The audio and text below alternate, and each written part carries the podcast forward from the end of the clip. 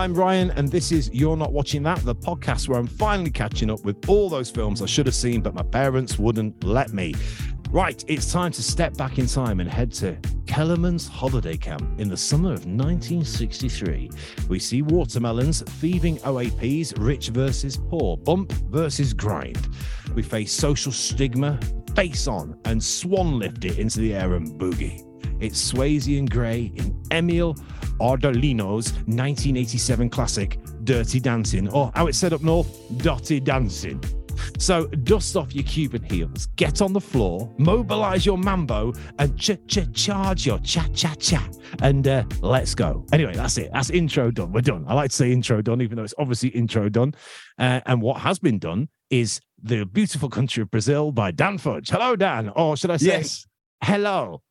Uh, it's hola or hola. I don't think it's hola. That'd be weird. I don't want a great big inventory of everything you did so far because there's been a Mhm. question that's been burning into the back of my head since you've gone. How often, while swanning around Brasilia, uh, not Brasilia, obviously, I think you went to Rio, uh, did you hear this music? Oh, yeah, yeah, oh, ah, oh, ah, oh, ah. Not once. I was raging. I was raging. I thought Mas Que Nada would be on all over the place. It's Oh. just not. I expected. I, I don't know why, but I expected like a just a repetitive drum beat just in the background Yeah. at all times on Copacabana Beach. It just it just didn't happen. It was just the city on the beach. Like, but you know, I've seen some amazing things. Don't get me wrong. Um, the one of the weirdest things. I, I say it's weird, but I hope you know what I mean by this because you know some people nowadays might find this this sort of observation objectionable but I- just want you to just just come at it from my perspective Sexist. no it's not right Okay. so so uh the, the missus and i we went to um we went to Ipanema and Cop- Copacabana, and Ipanema is what you'd call the, uh, you know, the LGBTQ side, right? So we went there. We, you know, it's, it was a lot safer. It was less ag than than Copacabana. It was actually really fun. But there was a bit where I was stood up, and I'd only we'd only been there like three or four days, and I was stood up in a pair of swimming shorts as you do on holiday, and then you just stop and take a look around, and there's all these homosexual men in absolute glorious shape. I was all of a sudden the fattest man in Rio at this point. Like I've never felt so aware that I'm just wearing a pair of shorts at this point. Like you know what I mean? And I- I how like, many months of working? In it. I've been I've been going every day for like two years just to get upset, just to get upstaged by by the, by these guys cuddling and kissing each other, which which wasn't the shocking bit, of course. You know what I mean? It was it was the fact that that that you had these guys in absolute stunning shape and and you know they they, they were from the LGBTQ plus community and they were better shape than me. They had a better tan than me, and they were better at football than me. Well, that's, I mean, that, and that point there, you're wishing you were back in Skeg on the beach, right? in it, in it. I went in Skeg. I had game in Skegness. I had game, but here I've got anything that I thought I was good at done, done. You've got the uh, Rio des Dolores Benevis sat over there where you could have been with the Dunkleys from Barnsley down Skeg Beach who've just got an absolute tyre track round them. I now miss the Dunkleys really badly. Bloody hell. Sorry about the Dunkleys. Um, so anything else? Any annoyances with the breakfast queues? Anyone piss you off? Um, any anger? Uh, the break the breakfast buffet is always one of my favorite things to watch. Uh, Mhm. You know what I mean? Always, always a top end visitor attraction for me because people seem to lose their mind when they're presented by cereals or cheeses and hams on one side or just an array of pastries. People lose their mind and. And now I've got the mistis on it, so she- she's now sat there. I could be not facing somebody. I'll be eating my eating my eating my breakfast, and she'll go, "Look at that woman over there. Look at that." oh, she's no, just Sal. She's just had ham cheese and a croissant. All right that's not weird but you know it's, it's, she's mixing the two up. And then she's just had a sweet pastry. And then now she's going to put they did this thing like a, you know like the tomato sauce that comes with beans and spaghettis? Yeah. that but just hot dogs and onions it was actually Yeah. really tasty but they put that on their cheese and ham and she's pointing it out i'm having the best time that she's involved shoulders are going laughing away you've best day of my life She's, uh, Sal, if you do listen to this podcast, you've created a fucking monster because like you just meant to sort of tuck a little bit and shake your head and go, fucking hell, Dan, let it go, In it. Now in my head bloody member of it. in my head i'm going vindication She understandeth the ways that. I'll tell you about it. Some batty shit people have. I remember I was at a songwriting retreat in Italy, which is a sentence I never thought I'd say coming from Skeg. And in the morning they do the breakfast, and it's like it's the old continental, isn't it? And there's some of the weird things people do with eggs. You know, I'm there Yeah, yeah. get a hard boiled egg thinking, how can I make this into a dippy egg? This motherfucker is well and truly cooked. it's like I can see people just like slicing it up and putting a bit of apricot with it. I'm thinking, what? What? I don't care what people say about good taste. You know, French food's the best and this and that. People are fucking bananas. They'll put oat with oat. You know, Yeah, I mean, yeah. and Yeah. just be porridge. But I mean, uh, what about you? Have you got any uh, combos that uh, you know most people think is strange? Oh, I don't know. I don't know. You know, because I like. I'm I'm very vanilla when it comes to. Well, I was like my my my stepmom used to tease me for only eating what she'd call kiddie veg because I only had peas, carrots, and that was about it. You know what I mean? Now I like spices. And I, you know, my Mm. palate's changed and whatnot. and La di da. Yeah. And that, you know, and I'm, I'm I'm accustomed to an international thing, but there was there was a thing that, uh, and we'll get into this at some point because of the film that we're doing. Um, we used to go to the staff canteen, something that's not referenced in uh, in Dirty Dancing, which I must admit it annoyed me to death. There's no staff calf, but you'd go there, and I don't know if you remember back in the day, you'd have your protein, which was your you know your chicken or your meat or whatever. You'd have a side of peas, and do you want chips? Yeah, I'll have chips. And then they'd go, do you want beans? Right. And then he used to put the beans on top of the chips like it was gravy or like it was some kind of curry sauce or whatever moisture. Oh, and so- it used to destroy. Why are you putting beans? on- It's not gravy. Why are you you you're ruining my dinner? It I used to slaughter me. I have this with pies. So I think that a pie, a good pie, already has a sauce within. Yes. So here's your here's your options. Chicken and mushroom can suck a dick. I can't stand mushrooms anyway. They taste like groin. Um, so say I've got steak and uh, you know, steak and ale, or I've got a nice mince, you know, mince beef pie. Other pies are available. They have their own sauce. That sauce is doing a job with the Mhm. pastry, with the chips, with the peas. Someone has designed that to be Lovely. together. People put beans with pies with sauce Yep. in or ketchup, and that blows my fucking head because beans Yep. are sweet with the tomato tomatoey ketchup, and ketchup is sweet, and you've got a savory sauce in the pie. And I will. That is a that is a you know a hill that I will die on. Uh, because I wouldn't have it. I can see people doing it, and I'm like, I know it's their choice, but I'm like, what the fuck are you doing adding sweet? So I bet you you don't put beans with a pie, do you, Dan?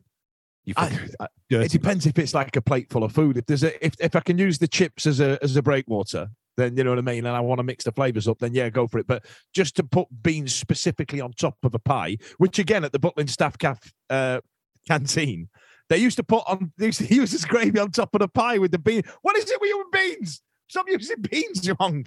It's a come- side, not a topping. Did I tell the story about the salt? Because I've told you this. There's the salt and the sugar. Yeah, you Did I tell it on the pod? You did. Which which episode? I can't remember. I, it was about two or three episodes ago, and you said Yeah. that the the really heavily Polish fella had put uh, No, sugar in all the salt Yeah, they put sugar in all the salt. So yeah, we'll come to that later on. You may be wondering why are these two knobheads talking about staff canteens and stuff? Where was it? So um, we're going to come to Dirty Dancing, and we used to both work at well, Dan for longer than me at Butlins in Skegness, the home of uh, the uh, Northerners Entertainment, although there are Southern ones as well. Um, so we sort of know this world fairly well. Now this is in the Catskills, isn't it? Catskills or something like that. So it's a part Yeah. of the, uh, which always makes me think of cats doing things like welding. So I just can't get it out of my head. So have you been to the Catskills? Yeah. Where's, awesome. where- where's Tiddles? Oh, he's braiding a Shire horse's tail. Oh, He's actually, uh, he's actually just doing some some metal work in the rain with Freddy Krueger. wickering some baskets. Awfully wet for power tools. You shouldn't be doing it. Anyway, so uh, the, yeah, they're somewhere in New York State, up New York State. So this film, Dirty Dancing, uh, as I always do at the start, uh, let's just get moving. I know it's one that the, the ladies love for various reasons. Uh, although I, I do think you know paedophilia knocks on the door very lightly at some point in this film. Uh, but let's start with the things that I knew before. The things I thought I saw, the things I knew before.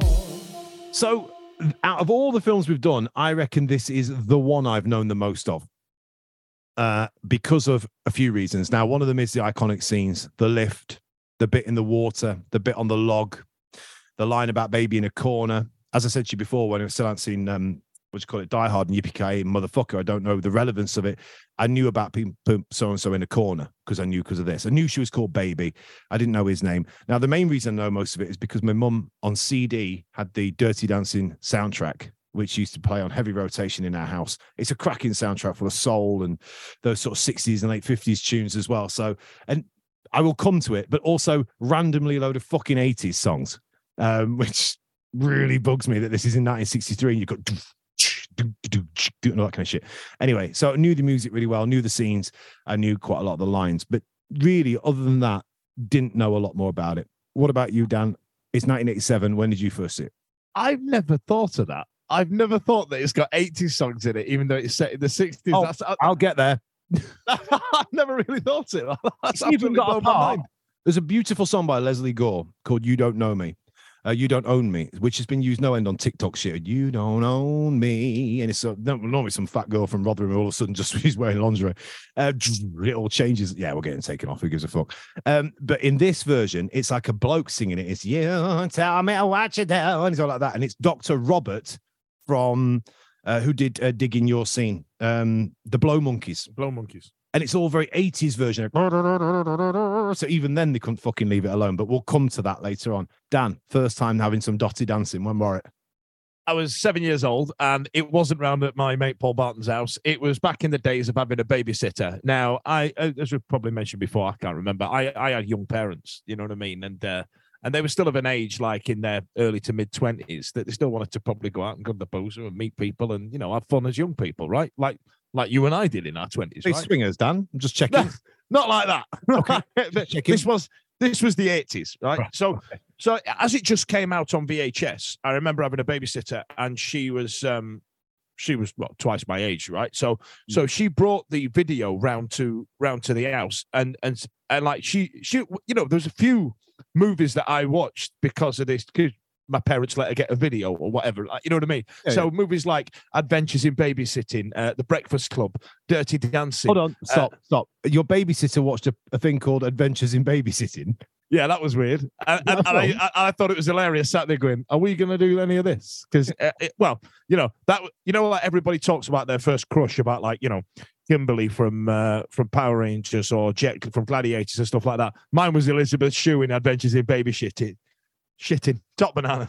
Baby shitting. What films was this fucking girl from? Listen, that was the uh, that was a porn parody. I got the titles mixed up. Hand that rocked the cradle. I'm just going to watch this while I look after your kid. Again, don't never seen it. I just know it's something to do with that. So, what did you, what were your initial thoughts on it? Because it's a bit, it's a bit fucking raunchy.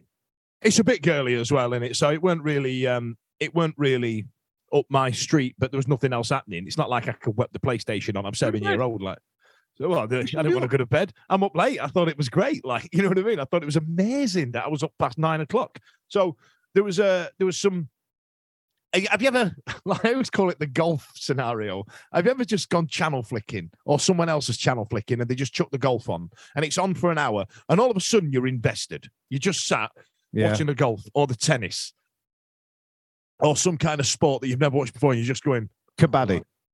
yeah. And like you've got a young daughter now, so you're probably sat watching Bluey, you're going, oh, yeah. little bit. uh, Although just turned, to, she's got into Star Wars, like I said. So that's that's more of a thing now. She asks for the robots The and- robots. put and the Led robots on. Zeppelin. She's changed so much, Dan. She's blue as all. But yeah, uh, I would I would agree with you up to a point. Although I find golf one of the most banal, fucking boring sports in the world. But yes, by all means, unless it's everybody's golf. On the PlayStation with Kratos. We we spent many a time on What that. did he game. used to say? He used to say something about nothing for you, or we I can't remember. PlayStation. It was one of the first games that was online, wasn't it? We were trying to get into the right server room together and shit. It was a fucking nightmare. It was like, oh god, I'm gonna have to look that, look that up in a minute. Maybe when you're talking, if I know what you're on about, and find the things Kratos says in everybody's golf, or as we used to call it, are you up for a game of everybody's? Everybody's. So right. So yeah. So I watched Sorry, this. Dan, yeah, I- I- uh, it's all right. I watched this movie and I thought it was great. And all of a sudden, I remember being a kid and I was really invested in it. And there's a really poignant moment where she kind of, I, know I'm going to skip forward it, but she kind of apologizes to her dad and to say, "Sorry, I let you down, dad." And I remember you get that sting in your nose when you find it really upsetting. You know, like Mm. and, and you go, God, I'm going to bawl my eyes out at this bloody dancing film. Like I remember, I've got a really vivid memory of that when I uh, when I watched it. Well, I'll I'll openly admit this is the first of all the films we've watched that I cried at. Oh, nice. and I'll explain why. I think it's nostalgic based with, I because in some ways I didn't really enjoy this, and it's a bit like coming to America where it's a few films in once, and some of the characters go on a hell of a journey where they just turn into someone completely fucking different for no real reason, right? Johnny, I'm looking at you, uh, coming in all like the Fonz and ending it like some bloody uh, oh, I need this 17 year old all of a sudden. Do you know what I mean? It's a little bit bloody weird. Isn't it? Um, so let's let's go through it and see where we're at, and let's see if it can beat two out of ten, which is RoboCop. Uh, so yeah, we're starting off. We've got the uh, music and titles, wonderful, nice bit of music at the start, and basically a slowed down version of the raunchy dancing beyond the door with the watermelons. And uh, yeah, there's some good shapes going on there. A lot of like that kind of uh, grinding and bumping going on. And then we were introduced to Kellerman's. So for Kellerman's, turn to Butlins. So Dan, what's it like working at a campsite when uh, fresh meat, sorry, not fresh meat, what they called customers come to uh, come in every Friday? Do you do hear Uh, this when working there? Please don't fuck the guests. That that was a rule introduced in my second season. I don't I don't know why Oh, it got introduced. Did you get that introduced? Hi Sal. Hi Natalie. yeah, the, the, the fudge rule got brought in in 2001. like, so listen, so the, the bit that I identified the most with was, and it's something that carries on. Like, you know, last week we mentioned, or the other week we mentioned um, the brunches that you and I do, Mm. where we're the, where we're the show, right? Yeah. And there's times when you know you've performed and stuff like that, but there's other staff that work there, that, you know, and they're the hardest working ones in the room. Don't get me wrong, the, the bar team and the managers and the door staff and stuff like that, and you know that there is like a feeling within the room that when you turn up into a situation like that, and they do it in this movie where they kind of go, "Oh, the entertainment team are here," Yeah, yeah. you know what I mean? And And- and, and I, I really felt that watching it back. Yeah, and it, it's. I thought that too because I when I worked at Butlins with you, I was more backstage. I was more doing sound engineering, and you know, to be fair, even though I hadn't really done as much music then, I knew I had it in me. I was kind of thinking I could sing better than that fucking Ricky. Yeah. whatever Yeah, it might yeah. have been.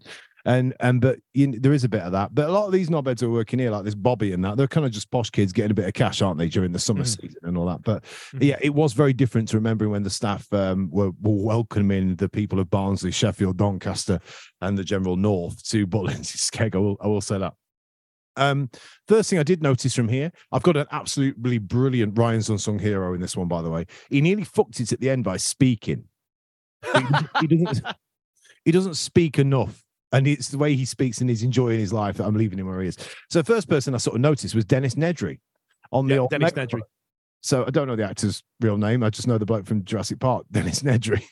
It, it's weird actually because he was in Seinfeld as well. He played uh, Newman in Seinfeld, and he was in he was in this movie. He was quite a big, he was a relatively large name in the uh, in the eighties and early nineties. And then Mm. after after being Dennis Nedry, after that Dilophosaurus boxed him up, he, no one's ever seen him since. He was Wayne Knight, or still is Wayne Knight, probably. But Wayne yeah, Knight. Wayne. Oh my God, I've just seen Vivian Pressman now. How she looks.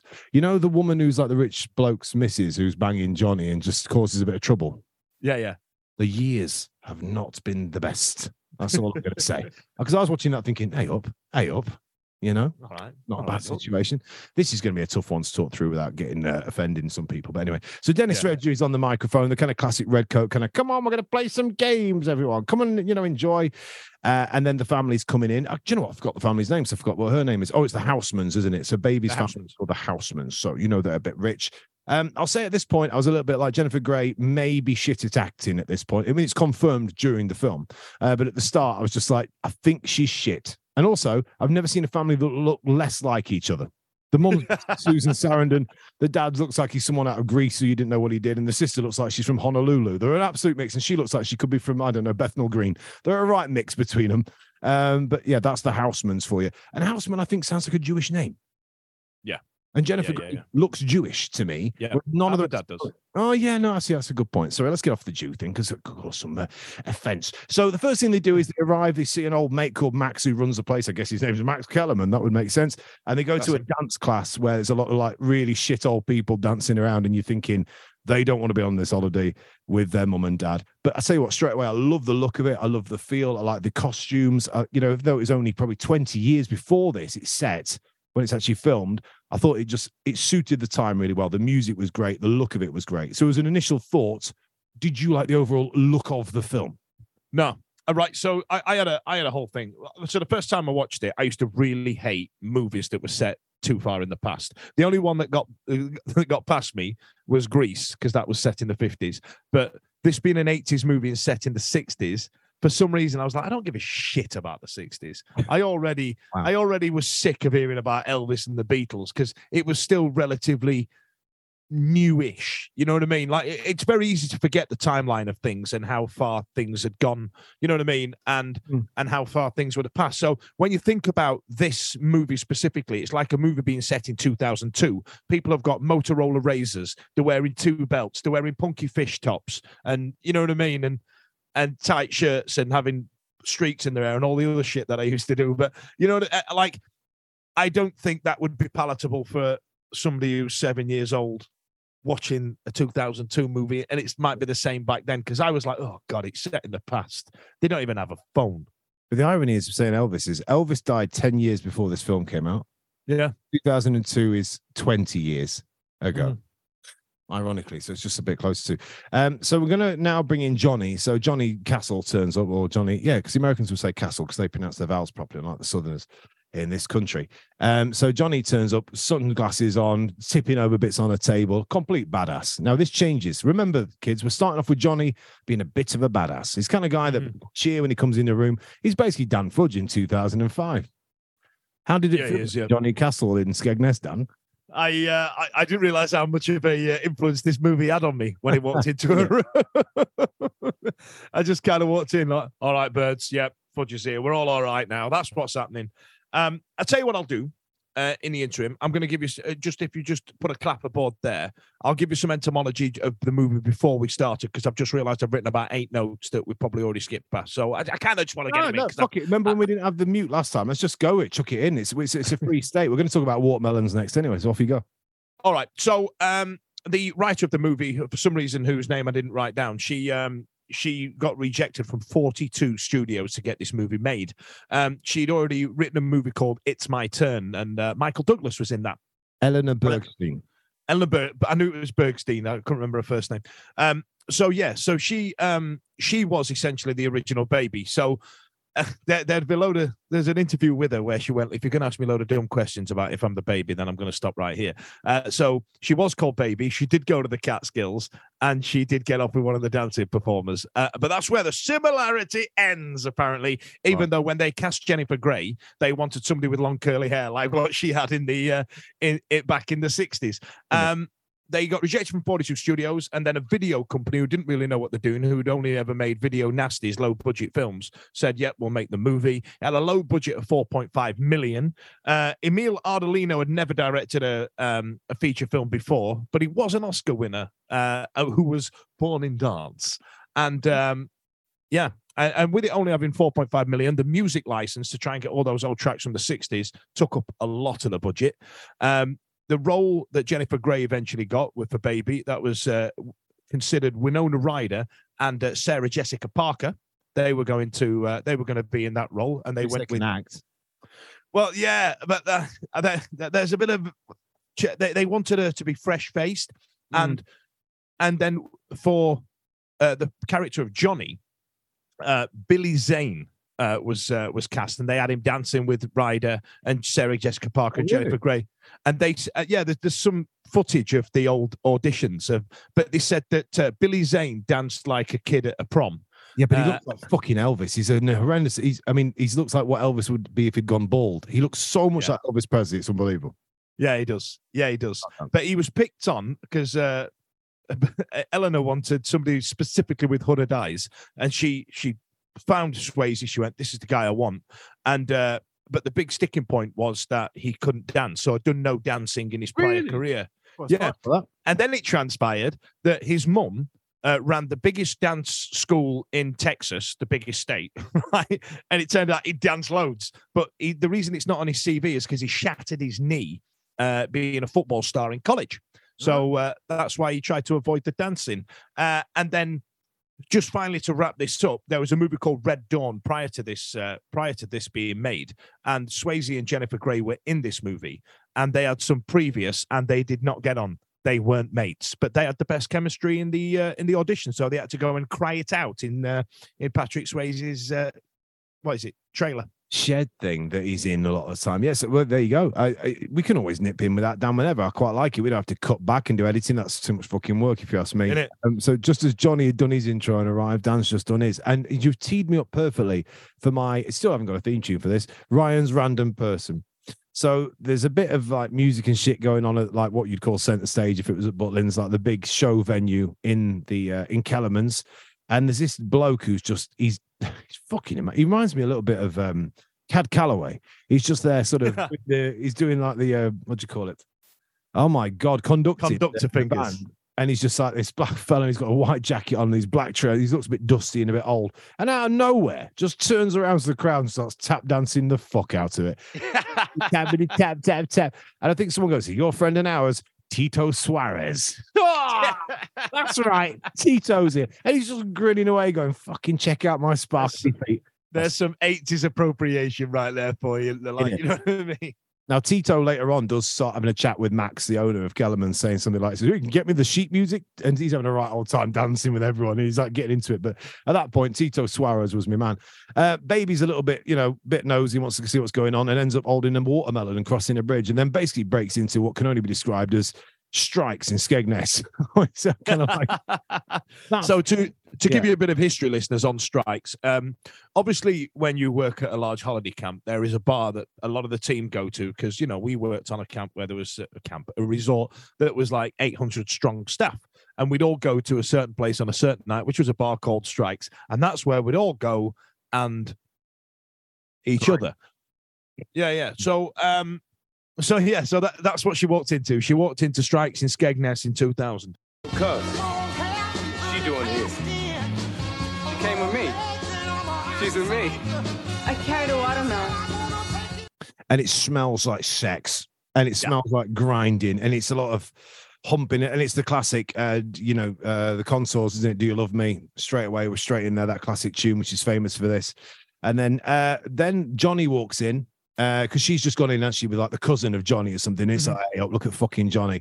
And johnny's just got shirts hanging off. He's just humping up against everyone with penny that blonde lass.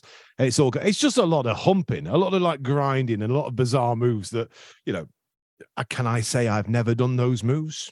No, I cannot. I tell you what, if uh, just for the benefit of the listeners, if you uh, if you try and imagine going to right, there's a bit in Benidorm, right, where all the English bars are. Uh, you know, all the bars where the English people go when we conquered it in the seventies, and uh, the the Spanish call it the zona guiri, the uh, the foreigner zone, and they don't let any of the locals in, any of the Spanish people in until two a.m. And at two a.m., all of a sudden, it's it's you know, uh, uh, it's descended upon by these Latinas. You know what I mean? These big, sexy young young Spanish men that go Dago- in. Does it then become Dago Bar? It-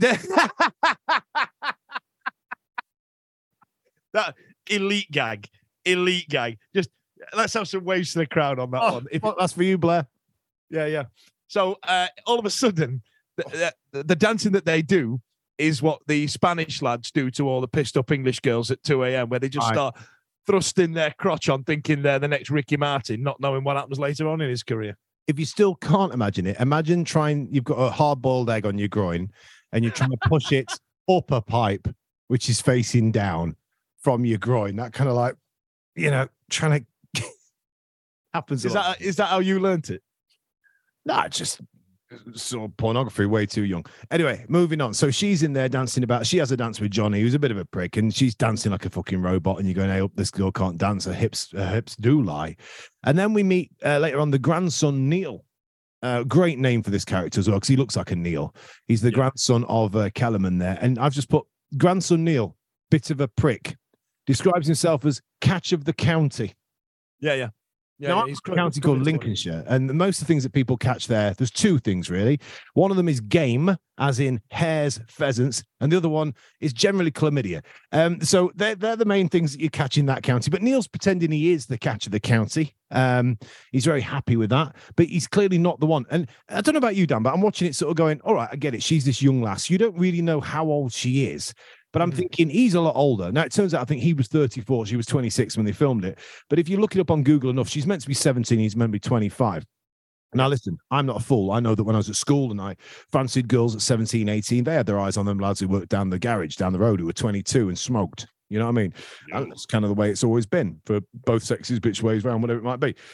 However, I did think, what would Johnny be doing trying to tap her? It's the big question with this film. He- come on, she's about 17.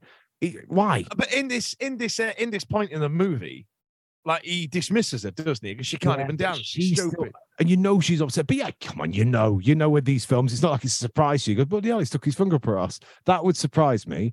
But like you know that this is going to end up with them getting together. And at this point, you're going, all right, she's got the infatuation of a young lass towards, you know, like a Yeah. heroic older man, whatever it may be. But what's he? What Johnny? What you playing at, son? I think it was one of them where it kind of it grew as as the movie went on. Their love for each other. Uh, you know, she was already invested. She was already in. She'd signed up. But then, you know, there's a few times when uh, he pisses her off and she's out, and then he's in. He started going, "Oh my god, I've just noticed this girl." But then, yeah, by the end of it, all right, it's a bit, it's a bit noncy. So, but like, I, I don't, I don't know if the uh, the liberal attitude of the uh, of the eighties was the same in the sixties, and uh, and Eleanor Bergstein wanted to get it quite authentic and specifically made her seventeen and not the age of consent in the US eighteen. But what I do quite like about it is how even know early doors at Penny, who gets preggers, has not had a bit of a thing with Johnny in the past, but it's not that. They just dance. They just love to dance. Yeah, yeah. Do you know what I mean? It's like them the the cast we used to see at Butlins going, they ain't banging, they just love to dance. Oh, that's because she's got a boyfriend, does it? What about if he leaves her? Oh, now they're banging. Oh yeah, I see. oh, they were just dance friends, were they? Fuck, he just had a boyfriend who was being civil, but now he's straight up there like a rat up a drain pipe, or a man pushing an egg up a pipe with his groin. Whichever way, which I'm sure there's a euphemism in there. Uh, then we meet Robbie, who's a bit of a dick, and for some reason, um, Baby's sister wants to bang Robbie, who's uh, the, the waiter, and we find out he's got Penny pregnant. You know, we've got, a, we've got an abortion situation now. She's got to try and get the cash for an abortion. It sounds legit. Just some bloke's going to do it for two hundred and fifty dollars. Mhm. So uh, get some money off her dad, who she loves. Dad steps up. Here's the cash. And then it's like, well, I, I kind of got a bit confused here. There was a competition. They needed to keep doing the work to be able to get work for next summer. So they got in a girl who'd never danced before with Johnny. Yeah, that's that's the bit where it really falls down early doors, doesn't it? Like, it is all these people literally dancing, a, Yeah. a room full of them, people he already knows. Exactly. Like, Yep. And he's gone, yeah, this rando, she'll do. She can't even dance. Yeah. But you're Johnny. I know I am. I'm great. I know. And you're like, look around, you silly sod. You can teach anyone, Johnny. You're Johnny Castle. Yeah, that's right. I am. I am Johnny Castle. Now, I'll tell you what, having seen kids sing um ayo, ayo, ayo, and um Hey Ya, where members of the cast at Butlins used to teach kids who were on holiday to try and sing and be part of the show on a Friday. You cannot fucking teach anyone. Because every week I saw kids going, shake it like a Polaroid picture in front of their mum and dad. I mean, you know, do you know what? As a dad, I'm probably looking at it in the future. I'm going to go, I'd be proud of her, what she did. But I'm sure there's going to be a time when she brings me back a picture that looks nothing like me. I'll go, that's shit. That's shit, nothing. Clem, I have not got forearms. What the fuck is that? You know what I mean? I'll Um, tell you what, though, right? Do do me a favor. You know, just one day. You know, like I, I really want you to be turned up to eleven. You're having a shit day, and like Clem, she might be a bit too old to pull this shit, and it might be the day she learns where she goes, "Daddy, look at this. Daddy, Daddy, you're not watching. Dad, watch this," and then just like turns around and jumps and does a star jump and then lands, and like, and you're like, and I want you to go. Is that it? Like, is that what you're wasting my time with? What kind of bullshit is this? I've got stuff to do here, Clem. Yeah. I don't think I told. I might have said this on the. It's hard now. This is where it's getting harder because there's times you say to me, "How you've never told me that story after 20 years, whatever it might be," and I, then sometimes I think I have told him. Did I tell you the story about the bird, the bird box, the bird box in the nativity set? Oh, go on. re- Refresh my memory. Go on. my dad, Bob Raspberry, as we call him, he is a carpenter and a man of craft, and his his father was the same, and his father is and all this kind of shit. So it's I'm the one who's broke the mold by being some sort of wastrel of music and God knows what and things I do. Now, one time when I was doing CDT, whatever it was called at school, when you're doing craft design and all that kind of shit, I got some bits of wood, nailed them together, found something somebody had done on a uh, what do you call it? Uh, what's that thing called where you you put the metal in it? The lathe The lathe. play some chess pieces on a lathe. So I'd Oh, made this nice. kind of abstract thing of like bit of wood here, bit of wood there, front and back on it, chucked some chess pieces in, took it home, went to my dad. Look at this, I've made a nativity. Now it was taking the piss because this man made our kitchen and most of our house. He has craft. what he did was, and you've seen our house where we've got that kitchen with the back door out to the mum's got them fly things down the back door. He opened the back door and just threw it in the garden and smashed it.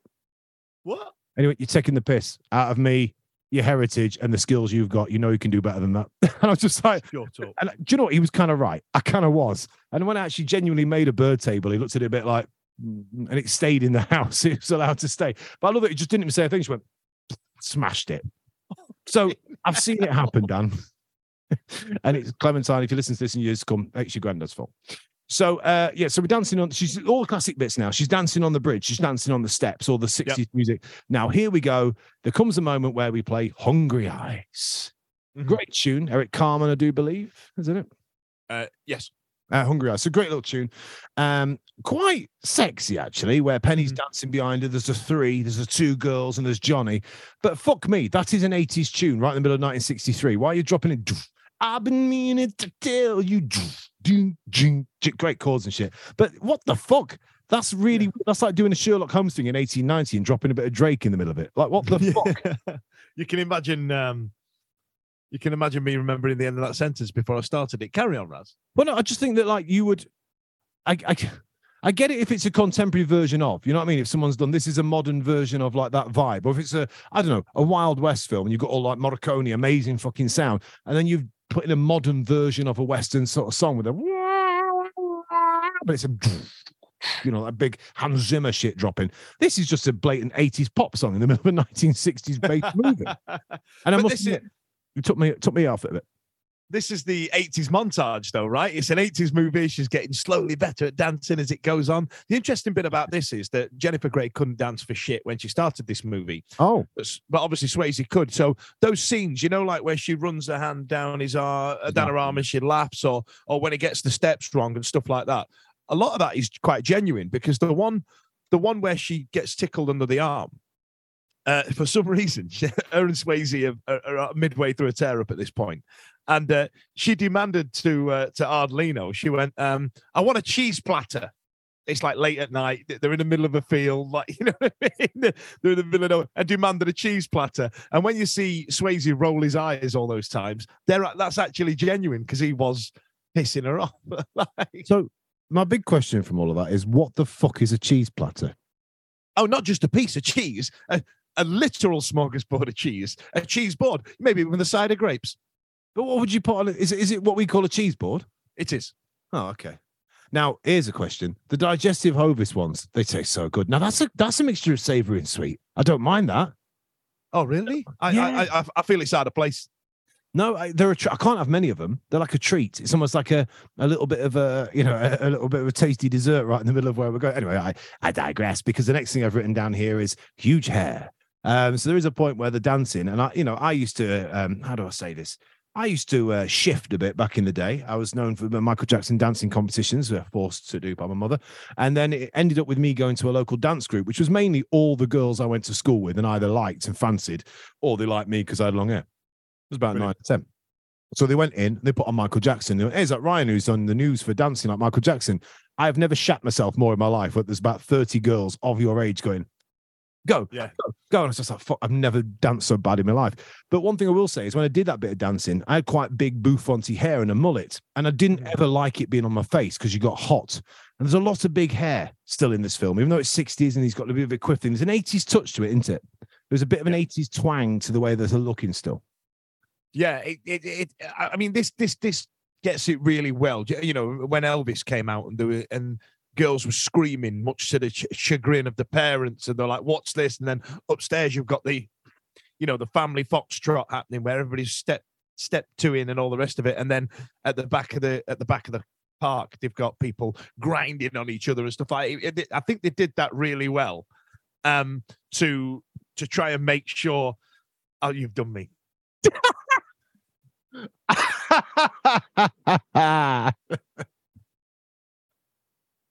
yeah, go on. You've done me. I thought I did a certain hand gesture to see how long it'd be before Dan couldn't keep ignoring it. So yeah, if you wonder what that is, play it back. You'll hear it approaching like a thunderous train. So yeah, so they did that really well. The bit where they kind of, you know, it was pissing the parents off what they were doing and where they were going and and what they were up to when they were going out, and and it kind of it brought that in really well.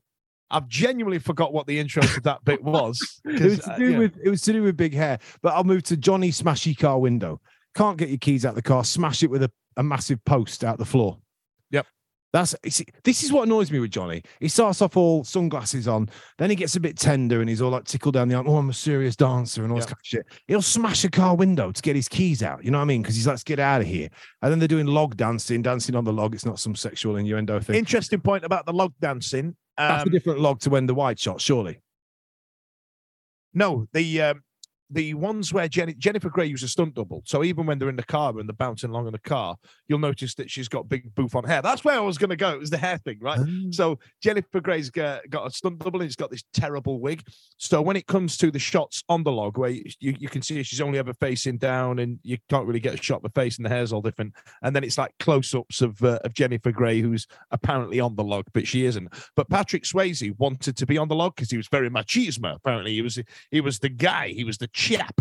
And um and Kenny Ortega said to him, Oh, by the way, if you fall off this, there's going to be hundreds of people out of work here, so be careful. Guess what he did? He fell off it, made his bad knee even worse, and it held up production for two weeks. Is that Kenny Ortega of the I'm Bates with Michael Jackson fame? Listen, if you're if you're famous in the 80s and you passed away, Kenny Ortega's going to turn up somewhere and establish himself into your career and memory. He's like a American version of Bruno Tonioli. Exactly that. Just pops up, but he's just not quite as camp. Um, so yeah, log dancing, and then I've put a bit that Dan will just. Oh God, I can't. I love music, and I love that it brings people joy. I love the working class. I love the North. I love a lot of it. I mean, there's certain bits where I'm just like, just fucking behave yourself, right? But one thing I can't really accept is the way that the North has adopted and enjoys that awful version of "Hey Baby." Hey, hey baby.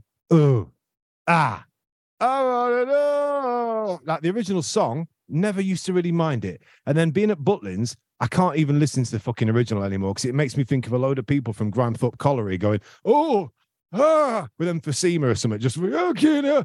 Yeah, Dan, talk talk us through how Hey Baby, just that earworm shit. So, Hey Baby was a uh, a track that came out in 2001 from German DJ DJ Otzi, and it became one of the big summer smashers of that year. And uh, it became quite big in that you know there was always this the song of the summer that everybody kind of came home from holiday singing. One year it was Follow the Leader, one year it was DJ Otzi, right? Slide. Cha Cha Slide, par exemple. So the you know there was that was that was that one of that year, Yeah. and um and then the worst thing was was when I tried to go and watch Sheffield Wednesday, um, and they tried to sing that on the terraces because it was such a catchy call and response track. It went, "Hey Wednesday, I want to say Wednesday score a goal." Oh ah, eh. That no, stop it, stop it. Yeah, and do you know what's funny about this though? You've just just this, again, we definitely brought this up before. So football for those who it's soccer if you're listening from away from England, and uh, you're wrong. Um, but football for those in the UK, we all sort of sometimes share songs. Now, my team, Nottingham Forest, and Dan Fudge's uh, beloved Sheffield Wednesday, do tend to share a song. Now, it's quite funny this song because we sing a bit at the end of it, which is, is to me is just normal. It's just what Yeah. you do. And they sing a bit to them, which is normal, but they actually work perfectly together as we will now show you. So together, two, three, four. Never felt more, More like singing, the blues. Forest Wednesday win win. and United. Oh, lose on. Wednesday. You got me You got me singing, singing the blues. the blues. Wackadoo, wackadoo, wackadoo. Now that sounds completely out of sync because we're doing it across a Zoom call, but the wackadoo and the sing, wacka sing, wacka sing, it just works. It's uh, and obviously we wouldn't sing it together unless we were playing the rapscallion pig blades or sheep shagging Derby County and Sheffield yeah. United. If you support either of those teams, I hope you enjoy the podcast, but also ah, ah, get in the bin. well, you can't really do that I unfortunately. can't, I can't do that. They're literally playing. Premier League football next season. Anyway, I've now written down water lift, very famous, good nipple Yep. work. Uh, Yep. for- I've become a bit uh, maddish in this pod, Dan. It's the first one I've become a bit like, yeah, Yeah, a bit, bit lechy. Oh, there's no 80s boobs and cocaine parties in this one, actually, is there? So, but that's um, interesting enough. That lake, you know, the entire place where they filmed it uh, in, I want to say Vermont, somewhere like that, or uh, it said on the sign when they went through New York State. So Yeah, it, it's set in New York State, but the place where they actually filmed it is is essentially a shrine to Dirty Dancing. It's got like the ballroom from the end scene and all the light fittings are the same. But the only thing that's not there anymore is the lake. For some reason, the lake just isn't there. Oh. And but there is a, a genuinely nice um, plaque to uh, to commemorate Patrick Swayze after he uh, passed away in 2009. I, uh, oh, it's right. I just I was trying to see where it was on here. Says Patrick Swayze had to convince Jennifer Grey to be in the film because she disliked him so much whilst Yeah. Red Dawn. Yeah, yeah, yeah. Um, but, but yeah, that, do you know what? I fucking saw this as well. There's a bit where they're playing um these uh Love Man by Otis Redding. Mhm. I thought it was at the time. I thought it was later on. sitting on the dock of the Bay Sessions by Otis Redding. He died around 1967. This is 63. That hasn't been recorded. Just throwing that out there. Wasn't even a thing. You couldn't even listen to that song. It hadn't been done. Brilliant. Um, so yeah, log dancing, hey baby, water lift, Mambo Magic. So they go and do this gig at the other place. She won't do the lift, and you're in your head, you're going, Well, I wonder what's going to happen here. She's going to do the lift somewhere down the line. Uh, Yep. Then dad comes and saves Penny. No one really knows what goes on behind that door, and he's a cardiologist. So Yep. she's obviously had a really bad abortion or something. She's not well. She's right on death's door. He comes in with some something in a in a in a syringe and leaves with his bag, just going, All right, that's that's that's Yeah, I don't think uh, I don't think two middle-aged men uh, talking about talking about ladies' bits and what happens in that type of uh, bits is uh, is is for public consumption. No, Uh, Dan, I, I didn't mean it. that. I meant it. I meant it more as in, I thought. I don't know if I'd read it on something before that he was a cardiologist, right? So I'm, then I'm just sort of thinking about medicine in general. When she's going, Dad, Dad, come and help. I thought it would be something more to do with pain relief and stuff. Because I was thinking, I'm sure you are not usually qualified in both areas. But hey, we'll leave that for any cardiologists or gynecologists to get in touch. Where did you get cardiologists from? He's a heart surgeon. That's why I think Max, the owner of the butt thing, says, You've saved my life. If it wasn't for him, I wouldn't be here because he's done a heart operation on him. Oh, I thought he was just a general surgeon. Let's just Oh. say that that's what it is, because I doubt he's done anything on his uh, for gynecology for Max, the owner of Kellerman's. So let's go with a heart surgeon, shall we? And we've just made a new law. Um, so there's a bit here where I've mentioned Johnny a lot because Johnny all of a sudden fucking changes. Yep. So Daddy's a bit annoyed uh, because of you know, oh bloody hell, what you doing here with him? Get away. So she decides to go out and fuck Johnny. Yep. And then everything changes. Yep. There's a bit where all of a sudden he becomes very needy for the love of oh the rich man. You know, I'm from the streets. I'm going to give you a list of what I've written. And You can pick out what you want. Shagging Johnny. Baby goes Johnny. Really bad acting. Johnny Street Shagger, where he's going. Who? How about you slept with loads of women? Well, you know, I'm from the streets, innit? So like when I'm here, you know, these women throwing money at me and all that. You know, it's hard for me to know what to do, baby. Johnny gets stroppy and childish. There's a bit where Johnny's sort of just going like, "Oh, but you, you're gonna go and all like this." I'm like, "What's happened to this bloke?" And the next bit, class war, Johnny. Oh no, Yeah. uh, it's just, it's just. Uh, uh, next, it's the thieving Schumachers, which I'll come to later on. But Johnny just becomes a real wet wipe and becomes a bloke who, again, let's remember, 17 year old, 25 year old, becomes very much pandering to her and like, did you notice that too? He changes.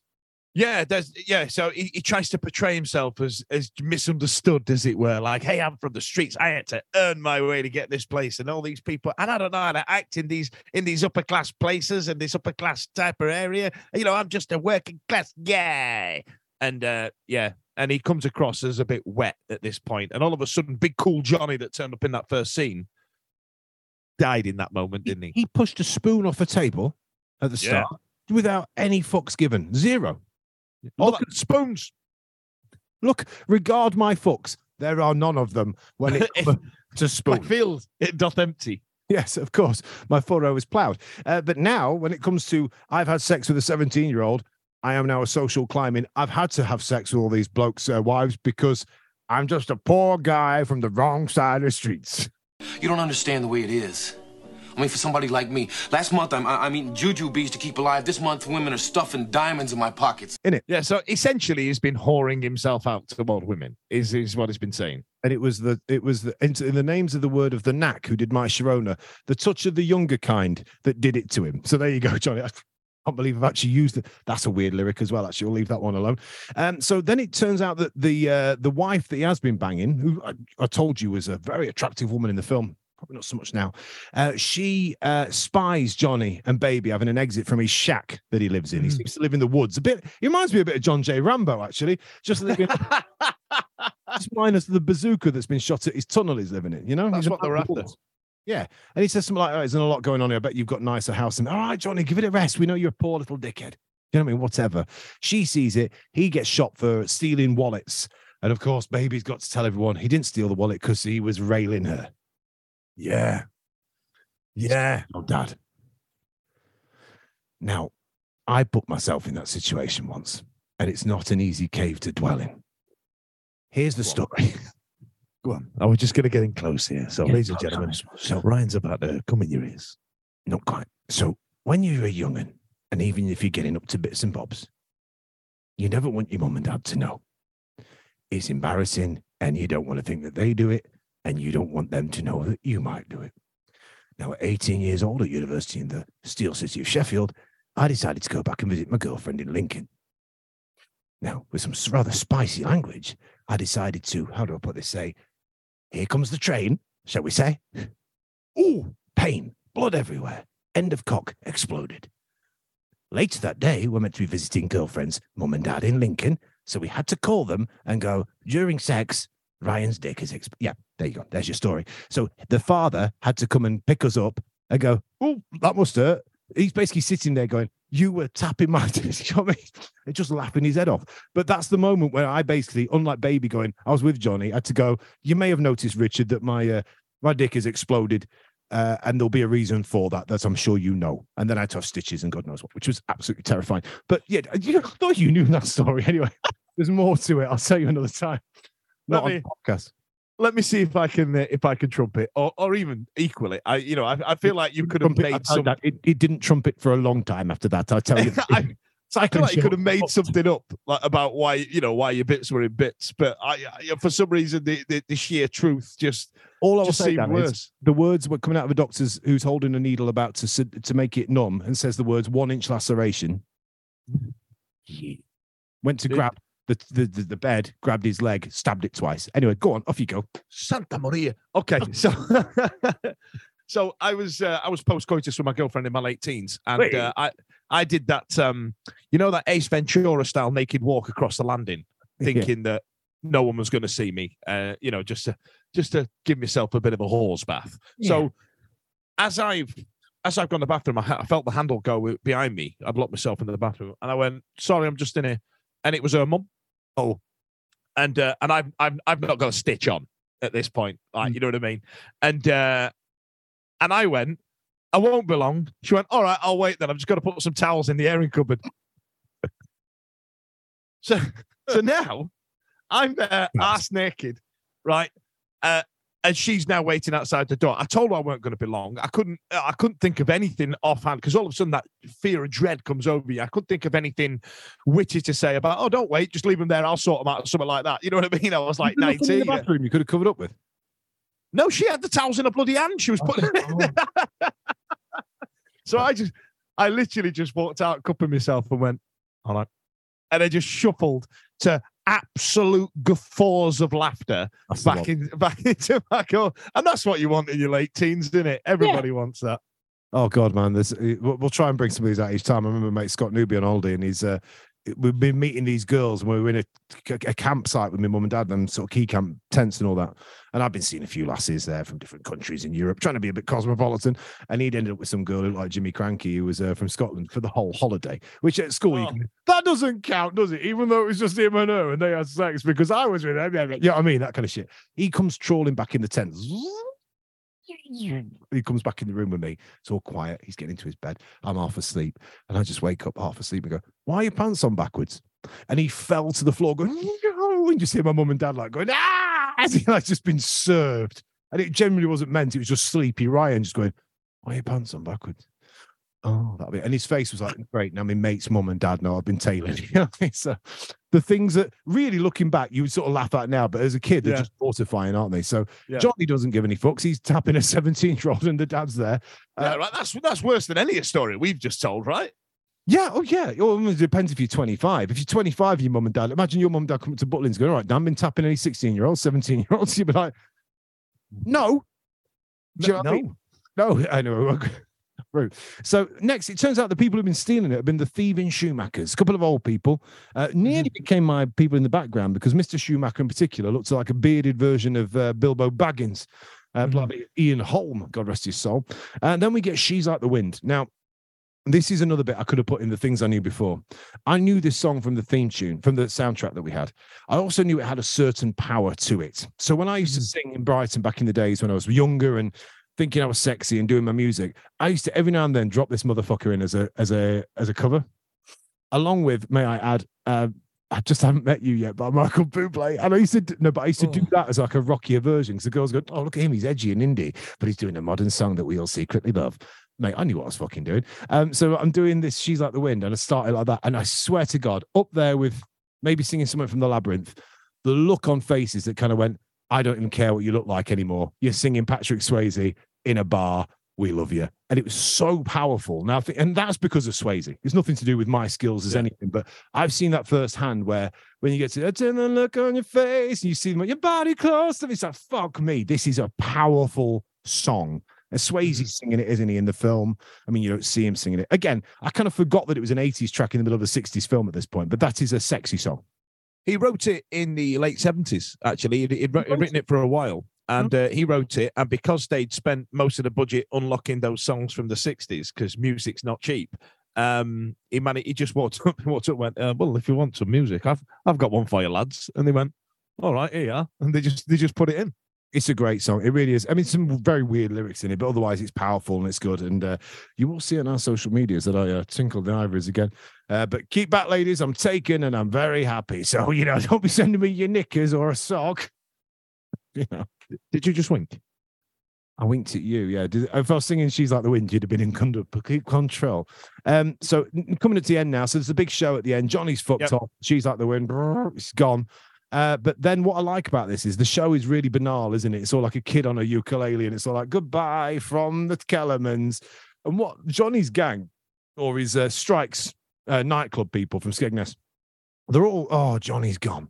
All a bit like that, all folded arms around the outside looking pissed off. What's funny is they look like something from the Lost Boys. They look like they're from the 80s. They've got bouffant hair. They've all got very 80s. I know there's a bit of an 80s, 60s crossover some ways with sort of the big um, sort of surfer shirts and the bowling shirts, but they look like they're from a completely different decade. And then Johnny Yeah. rocks in. He's like, "Sh- shut this shit up. Here's a bit of fucking. I've had the time of my life, which again is sounds so 1980s. Dan, I mean, it's an 80s classic. You played it how many times in a bar? Oh, I've, I've ended many a night with it. But what you're forgetting is the immortal line. Nobody puts baby in a corner. Now, Don't get the, it. the weirdest bit is Swayze hated it, the director hated it, uh, Eleanor Bernstein hated it. Nobody liked this line, and um, Why is it in there? and she's not even in a corner; she's more of a She's pillar. sort of in a bit of a, an alcovey bit. Yeah, she's in a, no. yeah. Nobody puts baby in an alcove. Don't, don't really have the same, he's bit, but nobody liked it. He's not heard the conversation before either. So he's just strided in and he's more or mm-hmm. less done it on observation, going, it's like me walking in and going, no one makes Dan Fudge stand next to a bar. And you'd be like, right, what's that got to do with anything? Well, just that's what I've seen. Because that's what he's basically doing. No one, no one makes because she's just sat there. That's a really weird thing to say to someone. So who put that Yeah. in? Who, who's who's the reason of that line? Yeah, I don't know. Nobody liked it. Nobody liked it. But the, the weird thing for me is that you know Johnny's mates, his gang, the Lost Boys, and all the rest of it, they're employed by that by that resort. They're employed by that hotel. So if this is the big customer service feedback what's coming winner, why are they not in the show? Just like that. They just stood there like you know, "Here- here's the big show to say thanks a lot, thanks a lot Fuck for it. coming. But the dancers, the the, the, the talented people, the people that that have been teaching, they're not in it. Because you got rid of Billy Burr. You got you got it, Johnny. You got you sacked Billy Burr, so we've all gone home. in it. It's, it's the equivalent of getting rid of Billy Bloody Bear. But what's funny is that when he comes in, there's a dance ready to go. They're ready to go. It, they've, been, they've been practicing it for, for ages, and, and this lift comes in, and there's all the step digging and all the rest of it. And Does then, it, do you know what? This song is a great one. I really, I, I think it's a really good song. All right, it is overplayed to shit, but it, the, the the lyrics in it and the the intro, I think, are absolutely outstanding when you really dress it down just as a song in a movie. Oh, it's amazing. Um, and then the the final pose, um, you know, the bit where he jumps off the stage prior to that, that he did that. That was the eighth take, and um, he shattered his knee again because he fucked up his knee. Said he had to go back, and the last day of filming was literally that pose. That was the Oh, last day of the filming, and um, they got it on the fourth take. They got an Oscar for that song, which I think is it's, it's a solid pop song. I think, do you know what's funny as well? We were talking about shows that we've done and like, what do you end it with? And I was looking at all these 80s songs going, come on, Eileen, nobody knows the verse. All right, Power of Love, nobody knows other bit than Don't Take Money. That's it. There's so many of these songs that are big songs that nobody knows. Uh, you know, maybe Dance with Somebody, everyone knows every bit. This song, I reckon everyone knows the verse as well. It's one of those where maybe it's because it's got a male part and a female part. And also, it's got a tie in a little bit with um, Top Gun because it's one of the Righteous Brothers singing it who did You've Lost That Loving Feeling. So there's a bit of a tie in with their other films there for you. Well, my mind, it's just like, God, just remember. It's a great, it's a great song. It's a fucking great song. Um, and I must admit, that's the bit where I got a bit emotional.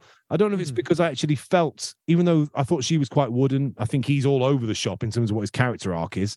I just genuinely felt happy from. And I think there was a bit with the dad as well, thinking maybe one day I'll be watching my daughter like meet somebody, and it's kind of, and it just it just got me a bit. Maybe I was feeling sentimental, but I I did get that stinging, but it didn't go. No water came out. I didn't get sweaty eyes. You know, The uh, the, the, there's something.